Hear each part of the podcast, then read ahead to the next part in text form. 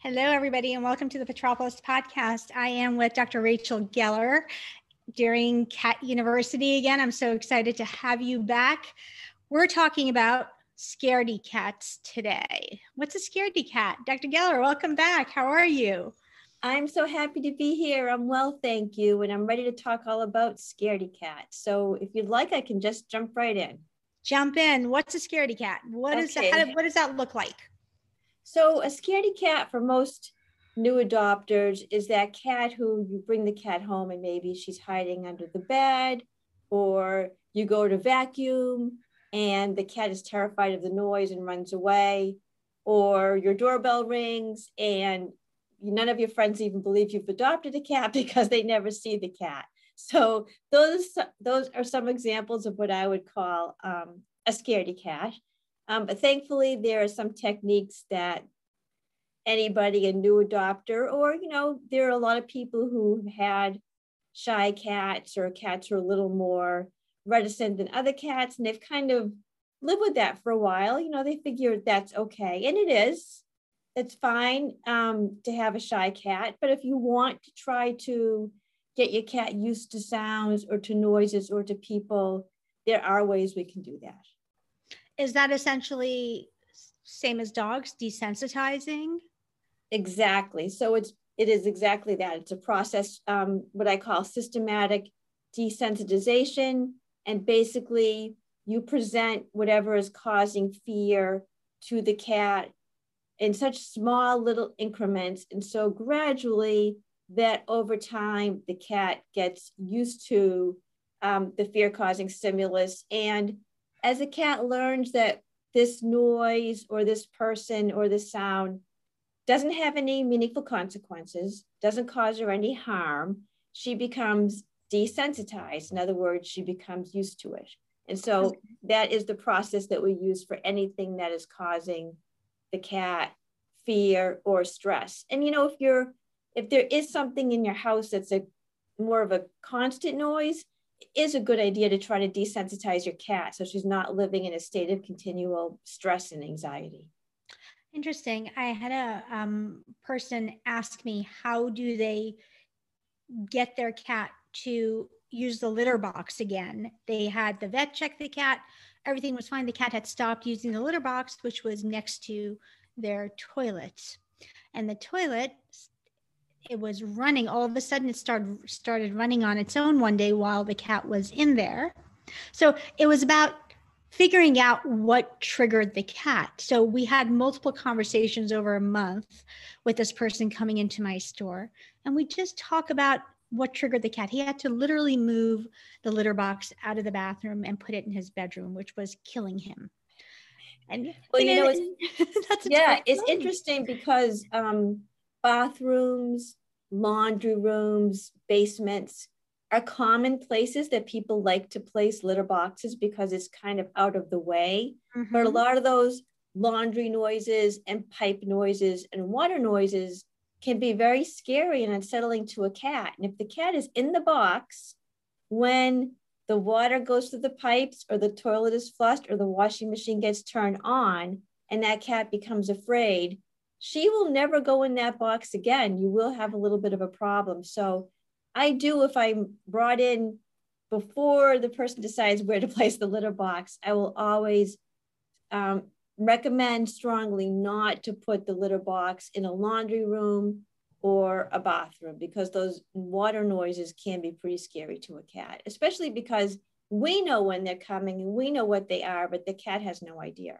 Right, right. Especially if it's a new kitty, if it's a new adoption, or if it's a new um, kitty in the household. So they're not used to those sounds in the background or just passing by the bathroom door and you know, the water starts kind of running. So they're not accustomed to it. So when something new and the animal is new and they're already scared, imagine the panic. And who wants to be startled when they're sitting on the toilet? That'll, I, that's, I can, I mean, I agree. If I was on the toilet and I heard this big scary noise, I would be startled as well. But, you yeah, know, fortunately, somebody or I could figure out what it was. But if you don't have that capability, you know, cats really make their decisions about places and especially litter boxes and their scratching posts based on comfort level and familiarity and feeling good about that location. So if you create this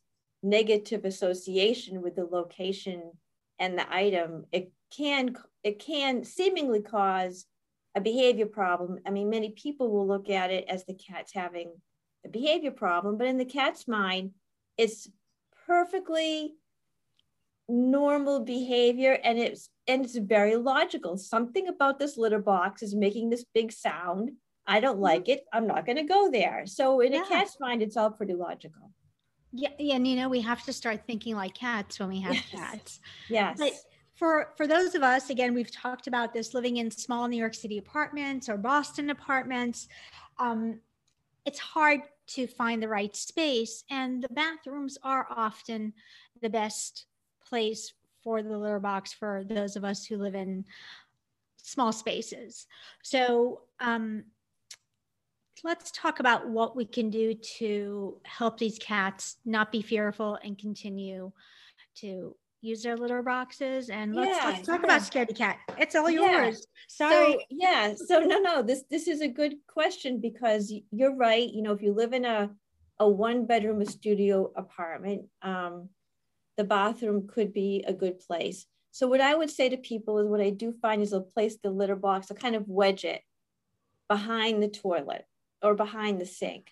So see if you can put it someplace where it's not really under the pipes or in a place where they're going to directly not only hear the noise but feel the noise. So if you think about it and mm-hmm. people are wedging the litter box under the sink or behind the toilet, you not only, you know, have the noise of the water, but you probably have like some vibrations and other right. sounds that the cat would pick up on. So try to put the box in a place that's not right up against the scary thing, be it the pipes or the toilet. Um, so it'll be less of a, the cat will be less reactive because it, it'll be a lot less daunting when it does happen or if it does happen. Absolutely. Yes. And, you know, um, pheromone and calming products always help.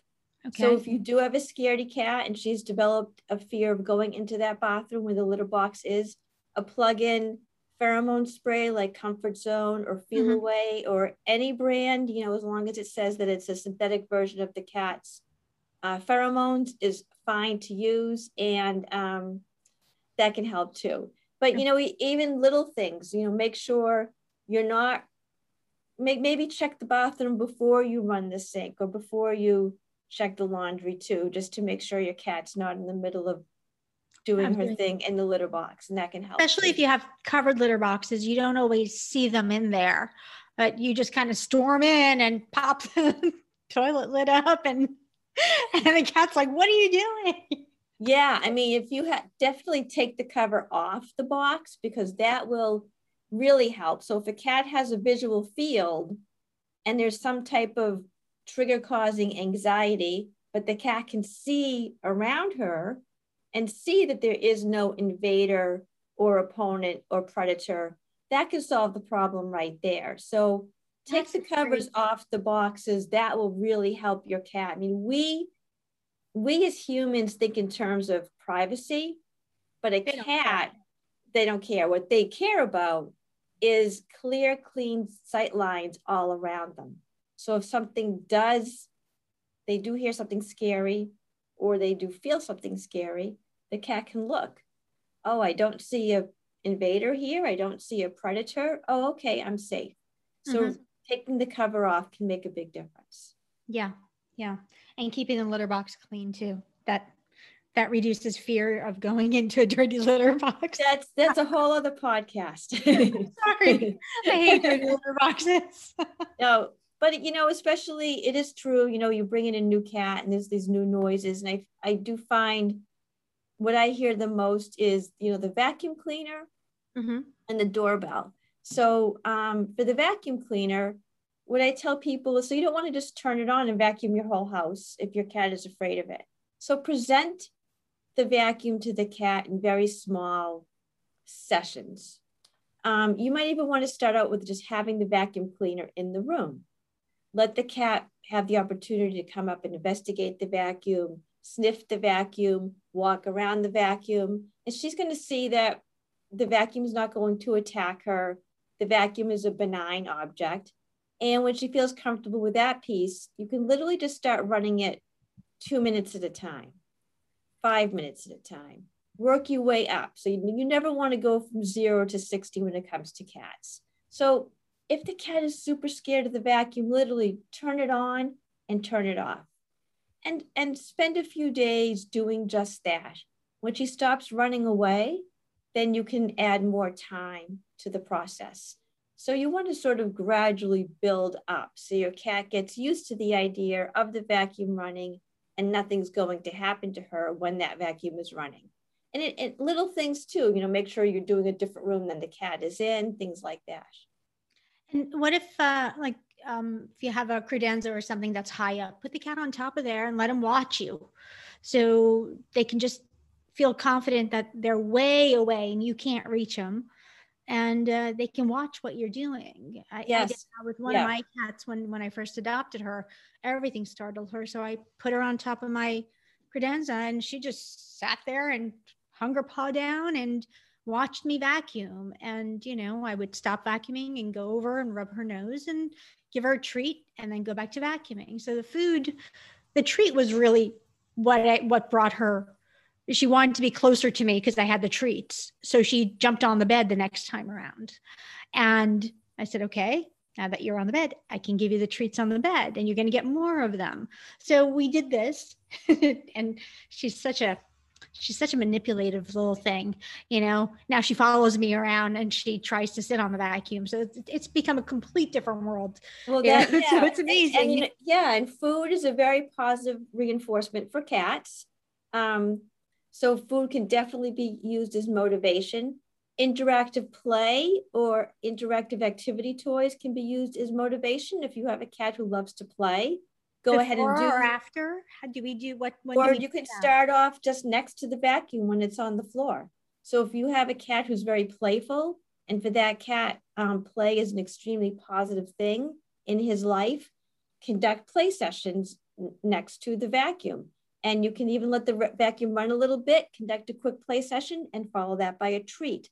So there's a lot of ways we can sort of desensitize our cats to these scary things. And to your point about vertical space, cats feel very safe when they're up high.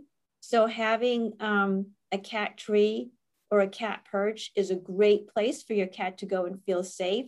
Um, if you live in a small New York apartment or Boston apartment, you don't need to spend a lot of money. I always say, look around your home.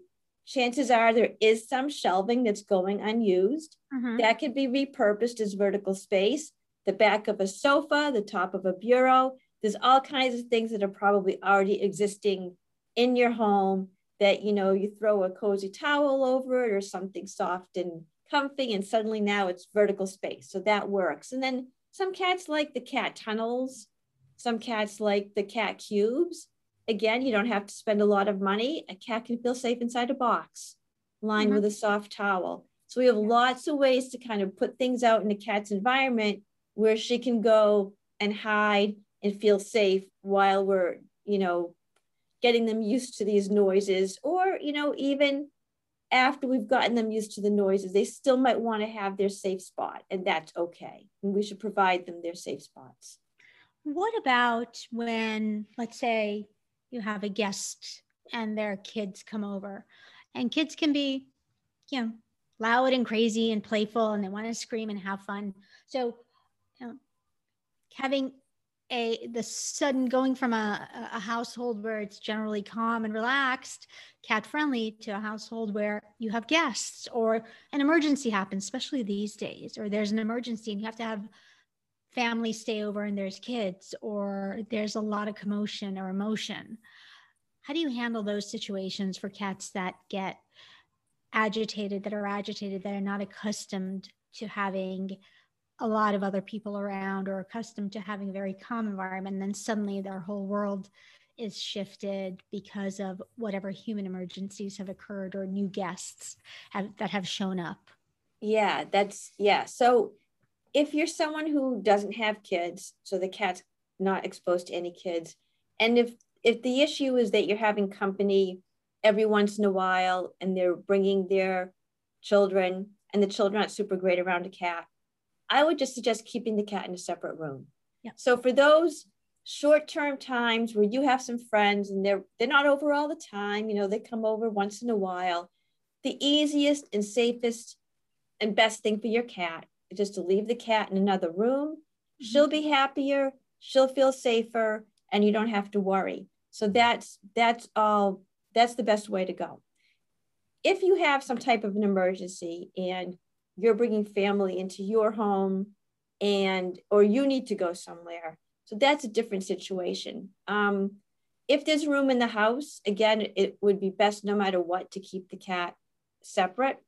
You might have to use even a large crate and you could put a towel over that crate and that would allow the cat some uh, some sort of refuge but it's okay even while you're providing the safe space concurrently to help the other people who are either coming into your household or you're going there to teach them how to act around the cat how to move slowly how to move gradually how to use food how to play. So we can keep our cat safe. And if this is going to be a more long-term arrangement i would suggest at the same time we teach these guests, you know, what the cat likes, what the cat's preferences are, how to approach a cat, and how not to scare the cat. And again, that's all the type of same desensitization, you know, approaching slowly, approaching gradually, using food.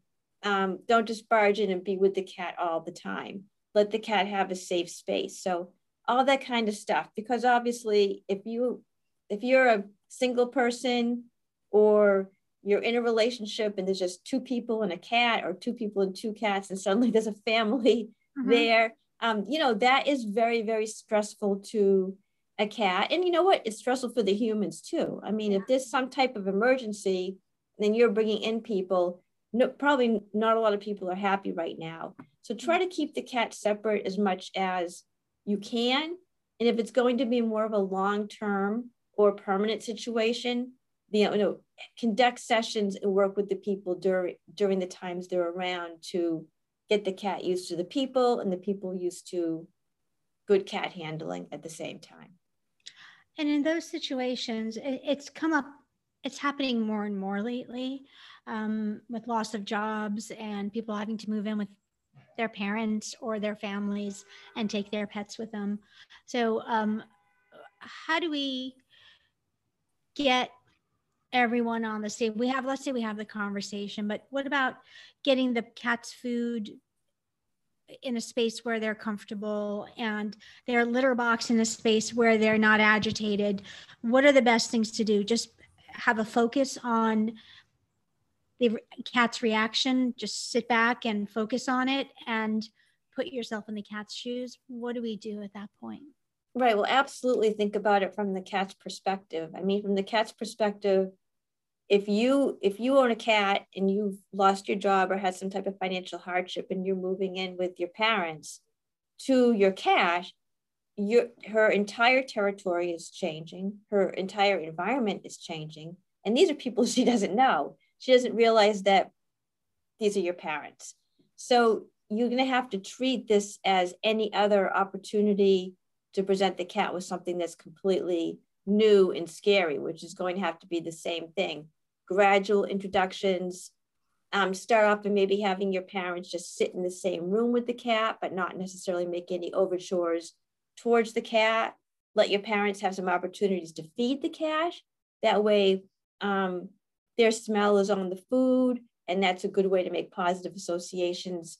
If you can be with your parents and play together, with a fishing pole type toy, that would be fantastic. So the cat is enjoying a game, the cat is feeling good, the cat's getting captures, and then the parent's part of the game. So, um, you know, I think the word the words to always remember are go at the cat's pace. So let the cat set the pace of the interactions. Cats are really amazing communicators, and that cat's going to let you know how she feels about meeting your parents. So she might be a braver explorer and venture right out, or she might be, you know, in the corner of the room as far away as possible. Use her, what she's telling you as a guide and take it from there. Um, just think if you were plopped into a place that you didn't know, you know, you'd be a little wary and um, careful at first too. And and for a cat, since we can't explain it, there's a connection between you and these two people. They're going to act like you would if you were plopped into a complete stranger's home. What should new pet owners be aware of when they first bring a cat home? Are there signs that'll show that this cat's going to go hide or that we're doing something wrong?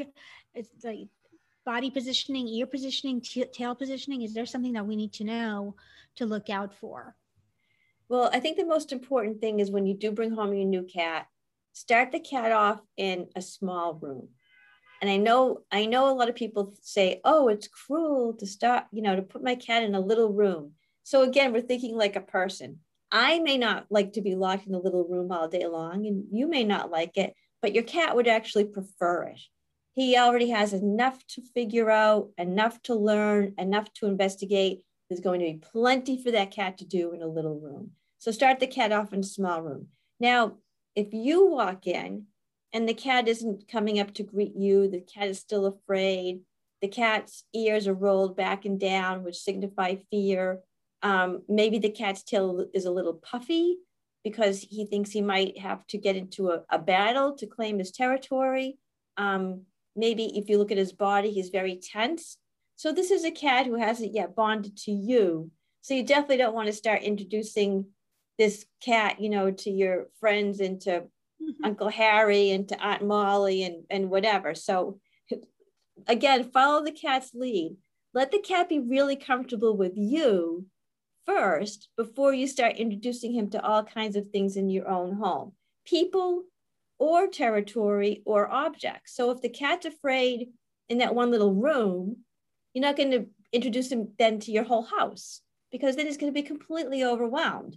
If your cat's afraid of a, a noise that he hears in the little room, you're not going to have him come out to the whole house where he hears all the household noises. So let him get used to the rhythms of the household, the noises of the household within that small room first. And when the cat's coming out to greet you, or better yet, if the cat's even trying on his own to get out from the room, then that's a good sign that he's ready to explore the rest of the house. So follow the cat's lead, go at the cat's pace, let the cat be the guide, if you follow those little rules, you'll mm-hmm. you'll you'll be okay. If the cat is jumping every time the doorbell rings, you know what you can do again is is desensitize the cat to that sound. It's okay to ring the doorbell and then be there and give him all kinds of love and attention and a treat. Mm-hmm. So he learns that the doorbell is not going to be anything scary. So there's always, we can always use food, we can always use attention, we can always use play, and we can use our voices in a soothing tone. The cat will understand that. So there's lots of stuff that we can do to create new, positive, reassuring associations with a scaredy cat. Can I tell you a doorbell story? yes, I'd love I'd love to hear a doorbell story. So I had a client whose new cat was fearful of the doorbell. So I told her to record it on her phone. And when the cat is sleeping next, because the cat loved to be in her arms and sleeping with her. So she would just click on the recording if when the cat was out cold in her arms and she was already holding the kitty. So she would just hug her a little bit tighter. she would play the recording a couple of times. The cat was desensitized after about five, six days because the cat would be eating and mom would be in the kitchen rubbing her head as she was eating. And then she would hit the play button on her phone and it would come up and she would keep rubbing her and give her big kisses. And the cat was like, all right, it's not that bad. I'm eating. Things aren't that bad. So it happened so fast. We, she was shocked. She was jumping up and down and she sent me some really bad videos. But um, we were thrilled because this cat went from jumping three feet high every time the doorbell rang to, yeah, this is no big deal. And it just started with a recording and her clicking on it whenever the cat was super relaxed. and close enough where mom could, you know, manage the process and give her security. So after a while, she didn't even need her mom to be, yeah, the kitty didn't even need the owner to be the security blanket. So it right. was just a great yeah. story. Yeah, and that's what happens with desensitization. You know, the cat realizes and learned that nothing actually is going to happen. The sound has no consequences. The sound doesn't cause her any harm. But we need to just always present it very gradually mm-hmm. and very slowly. So, like, think about something that you don't like or that you're afraid of. A lot of times I use spiders as an example because a lot of people don't love spiders. So, if I said to you, I'm terrified of spiders, and your solution was to like dump me into a vat that was completely full of spiders from my toes to my head, that probably wouldn't help my fear too much. It would most likely make it a lot worse. But if you said, well, here's one spider on my hand and stood like maybe three feet away and let me look at it, I could look at it and say, hmm, okay, nothing's happening. That's okay. So you always want to make sure that you present things slowly and very gradually. You don't want to do what's called flooding. You don't want to present too much all at once. It'll be overwhelming and it could backfire. It could make the fear worse. So you always want to be aware of um, going so slowly that you can't overwhelm the cat. Okay. What about this is a big thing getting that cat carrier out. and they go into hiding, and then you have to go find them. Let's talk about the carrier and what to do. And I know you're going to go into desensitization, so floor is all yours, Dr. Geller. Well, what I like to do with the carrier is I like to have it out in the house, in the room where you hang out the most. So the cat starts to look at it as just another cozy piece of furniture and not a traveling prison cell to the vet. So, so the idea is um, put the carrier in a room. I tell people to either take off the doors or use um, pipe cleaners to prop the doors open. Because if the cat does venture in, I don't want to take the chance that the door is going to slam on the cat and scare her because that will sort of defeat the purpose. Well, we, ha- so, we also have those those soft carriers where you can just have the top open and the, front open so they can yes go through yep. the go through the front and out the top so they have escape routes all over the yep. place. Yep. So you know if it's a hard carrier with that firm door, do something so the door won't close. Soft carriers, you won't have to worry about that noise. And yes, mm-hmm. so have it in the room and eventually the cat's going to come and investigate it. You can put a soft towel in there, um, something cozy, something fleecy. I even throw treats into the carrier. Mm-hmm. Um, and let the cat get used to just seeing the carrier as just one more potential nap place in the room. Um, after a few weeks, the carrier's on the floor and the cat's kind of maybe going in the carrier, maybe eating treats in the carrier, maybe you put a meal in the carrier once in a while. The cat's going in and out, everything's going great. Then what we want to do is one of the times the cat is in the carrier, we are going to close the door. Mm. We're just going to close it for a few seconds, open it again, end of story. And we're going to do that for a few times. Once that's going okay, we're going to close the door and go on a little trip, sort of. We're going to close the door, maybe walk around the apartment a little bit. If you live in a house, maybe go up and down the stairs, bring the carrier back where it was, open the door, let mm-hmm. the cat out. After that's going okay, we are now going to close the door, go out into the car, drive around the block, come back home, place the carrier where it was, open the door, treats, attention, love, let the cat back out, and so forth. And we're going to do all of these things intermittently. So sometimes the cat goes in and goes to sleep and the door doesn't close, or we don't take a little trip around the house. And mm-hmm. sometimes, sometimes we do. And by doing this very slowly, the cat will learn that nothing bad happens uh, every single time she sees the carrier. And it's going to make life a lot easier to get your cat to the vet if she looks at the carrier in a more neutral way than if the only time she sees the carrier is when she's going to go to the vet. So again, it's it's a process of desensitizing the cat to the presence of that carrier. Um, I think the most important thing is just having it out. So the cat is always seeing the carrier and the cat is always smelling the carrier. But you do want to do these gradual sessions where you will close the door, you will bring the cat somewhere, but you're coming back and nothing's happened. Um, when things happen, if the only time the carrier is ever out and ever used is to go to the vet, mm-hmm. she's she's never going to want to go in that carrier. But if sometimes nothing happens, it's kind of like it doesn't have the same negative associations. Is it's intermittent, and that will make a big difference. You can also clicker train your cats with the carrier too. Um, that takes a little longer and a little more patience, but I know a lot of people sort of enjoy doing the clicker training. So it's you can click and treat when the cat goes in the carrier as well. Um, and that works, that works too. But any type of process you're doing where the carrier's present in a room, it's just there, will really go a long way um, in reducing that struggle because that first time that you have to really struggle to get that cat in is extremely difficult. But if the cat, if you can throw a treat and the cat walks in on her own, yeah, that makes a big difference. Yeah, you don't want to be sweating during right before you go to the vet, you know, or if there's an emergency. Again, if there's an emergency, if there's a fire or something, you got to get them in the carrier. You want to be able to make sure that is they feel safe in there. So, and, and that's another good reason to always have the carrier out too. I mean, mm-hmm. I know a lot of people have the carrier stored somewhere and they take it out for like that one once a year or twice a year vet visit. Mm-hmm. But if if there is an emergency, you need to go looking through your basement for the carrier. Having the carrier in the living room is is going to be a much easier way to get your cat out very quickly. I always say whenever you have a pet sitter, if you're away out of town traveling and you have a pet pet sitter coming over to take care of your pets, make sure the carriers are out and visible and quick quickly access, easily accessed by the pet sitters because that to me is scary if there's a if there's a problem and my pet sitter doesn't know where my cat carriers are.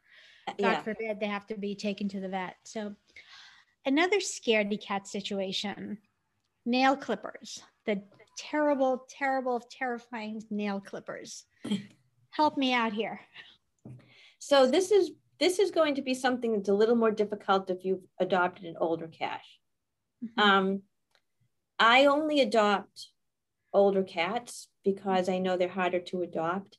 And I also only adopt, um, I adopt the cats nobody else wants. So yeah. I have a, I have a house full of behavior problems. So I um, I have cats who turn into Cujo when it's time to clip their nails, and I use gabapentin on my cats. Okay. Because it's just the least stressful thing for my particular cats. I have one who's been abused. She was hit. She's not going to let me, and she's eight years old. Okay. She's just not going to let me take her paws and clip her nails. Um, now, having said that, if you have a young cat, a kitten, or any cat four or under, um, before they've gone through social maturity, you can definitely get that cat used to having her paws touched and used to having her nails clipped. And again, you don't want to go from zero to 60. So we're going to start off by just touching the paw. Gradually, we're going to, we can um, work our way, our fingers up into the paw pad and kind of spread out those nails. And so we want to do all kinds of touching and handling and holding before we just try to clip their nails. And while we're doing this touching and holding and handling, we're going to treat. We're going to give a lot of attention. We're going to use our voice in a soothing tone all those things that we know are positive for a cat. So we're going to start off by just holding their paw. Then we're going to start rubbing their paw pads. Then we're going to put our hands up into the paw pad in the way that mm-hmm. separates the nail so you could clip. Yeah. Um, and then before we actually clip, we're going to hold the hold the nails out, but we're just to make the sound of the clipper before we actually begin cutting their nails. And then when all of that is going okay and they're used to it, we can start by clipping, you know, maybe just one or two nails at a time. Stop, give the cat a treat, give the cat love, give the cat attention, and work up from there. But this is something that you want to start off with when your cats are young, because if you don't get into that habit, you don't get them used to having their paws touched, you sort of have that window of opportunity that you could lose. When you say make the sound of the clipper, um, I mean, do you just snap your finger so they get a sound or do you tap or should we have the clipper nearby so they can smell it and just let them smell it as you're touching their paws with one hand hold the clipper near their nose or rub it against their cheeks so they can connect with this instrument and then yeah yes having the clipper there and i'll actually like squeeze the clipper so okay. they hear that noise okay. um, and treat so but don't you know you don't want to start off with that but when you start getting into the paw pads and you're really putting your hands in there as if you were to cut their nails and mm-hmm. you're separating um, getting the toes and the nails more visible that's a good time to start introducing like the view of the clipper using the clipper they hear that little sound that it makes and letting them um, develop positive associations with that through giving the cat a treat um, something really yummy that you know mm-hmm. every cat has that really yummy treat they go wild for yeah. so reserve a super duper yummy treat for after those sessions and then we can keep working up working up but again it's something that you want to start off with doing at the beginning um, mm-hmm. i would say if you have an older cat and the cat has never had somebody inexperienced um, cut her nails or if you live alone, so you don't have someone who can put the cat in a kitty burrito while you do it. Mm-hmm. You, I, I have no problem with looking into, you know, medication to take the edge off for your mm-hmm. cat. And and I actually have had people use a little bit of medication and have been able to um, slowly wean the cat off from the medication. So that's a possibility as well. What about starting with just just grooming with a with a curry brush or a soft brush, just and even rubbing that brush against their paws so they get acclimated. A lot of cats love their faces groomed or, or brushed. So doing that and getting into their oral area slowly and just going on their paws would that help with the process? Yeah brushing is great. You know it's just getting used to all of that type of touch. And another um, great tool is a back scratcher. So some people have some people, if they have a really real scaredy cat, the back scratcher, because it has a long handle, gives a little bit of a comfort zone from mm. um, between the cat and you. So that can be a really good starting point too, using a, a back scratcher. Because there are some cats that when they're touched in places they don't like, are going to turn around and try to bite and swat. But yes. if you're using a back scratcher, you have that um, comfort zone and protection between the cat's teeth and your flesh. So, a, a, so a, a scratching, um, a back scratcher can be a really great way to start off as well. And sometimes it's a good, if you're nervous, mm-hmm. a back scratch is a good starting place too. Because if you're nervous about the process and you're emitting, you know, adrenaline and and nervous um, um, pheromones, your cat will pick up on that. So a back scratcher can help you to feel like a, a good, comfortable first step. Oh, and you can always get the spray pheromones and put it on the back scratcher. So might might even give you a sense of calm. Would yes, whatever works. You could whatever. definitely spray a back scratcher or a brush with the with the pheromone spray. Mm-hmm. Um, you can use catnip, anything like that that a cat might find enticing or comforting is perfectly fine. Yeah, and catnip comes in spray form as well. So we can use catnip spray if it, if we're trying to keep a distance between us and the kitty because Absolutely. for whatever reason. Yeah, yeah, right? no, yeah. There's all kinds of little tips and tricks of the trade that people can use. And you know, you might have to use it forever, but you might be able to sort of wean away from it. Um, and as the cat gets used to you and trusts you. I think the main things that I want to leave you listeners with um, is to go at the cat's pace, let the cat set the pace of the progress, and you'll be okay. Brilliant. Dr. Geller, thank you again for doing Cat University, and you're always a load of information. And I think you make life easy for cats. Thank you. Thank you.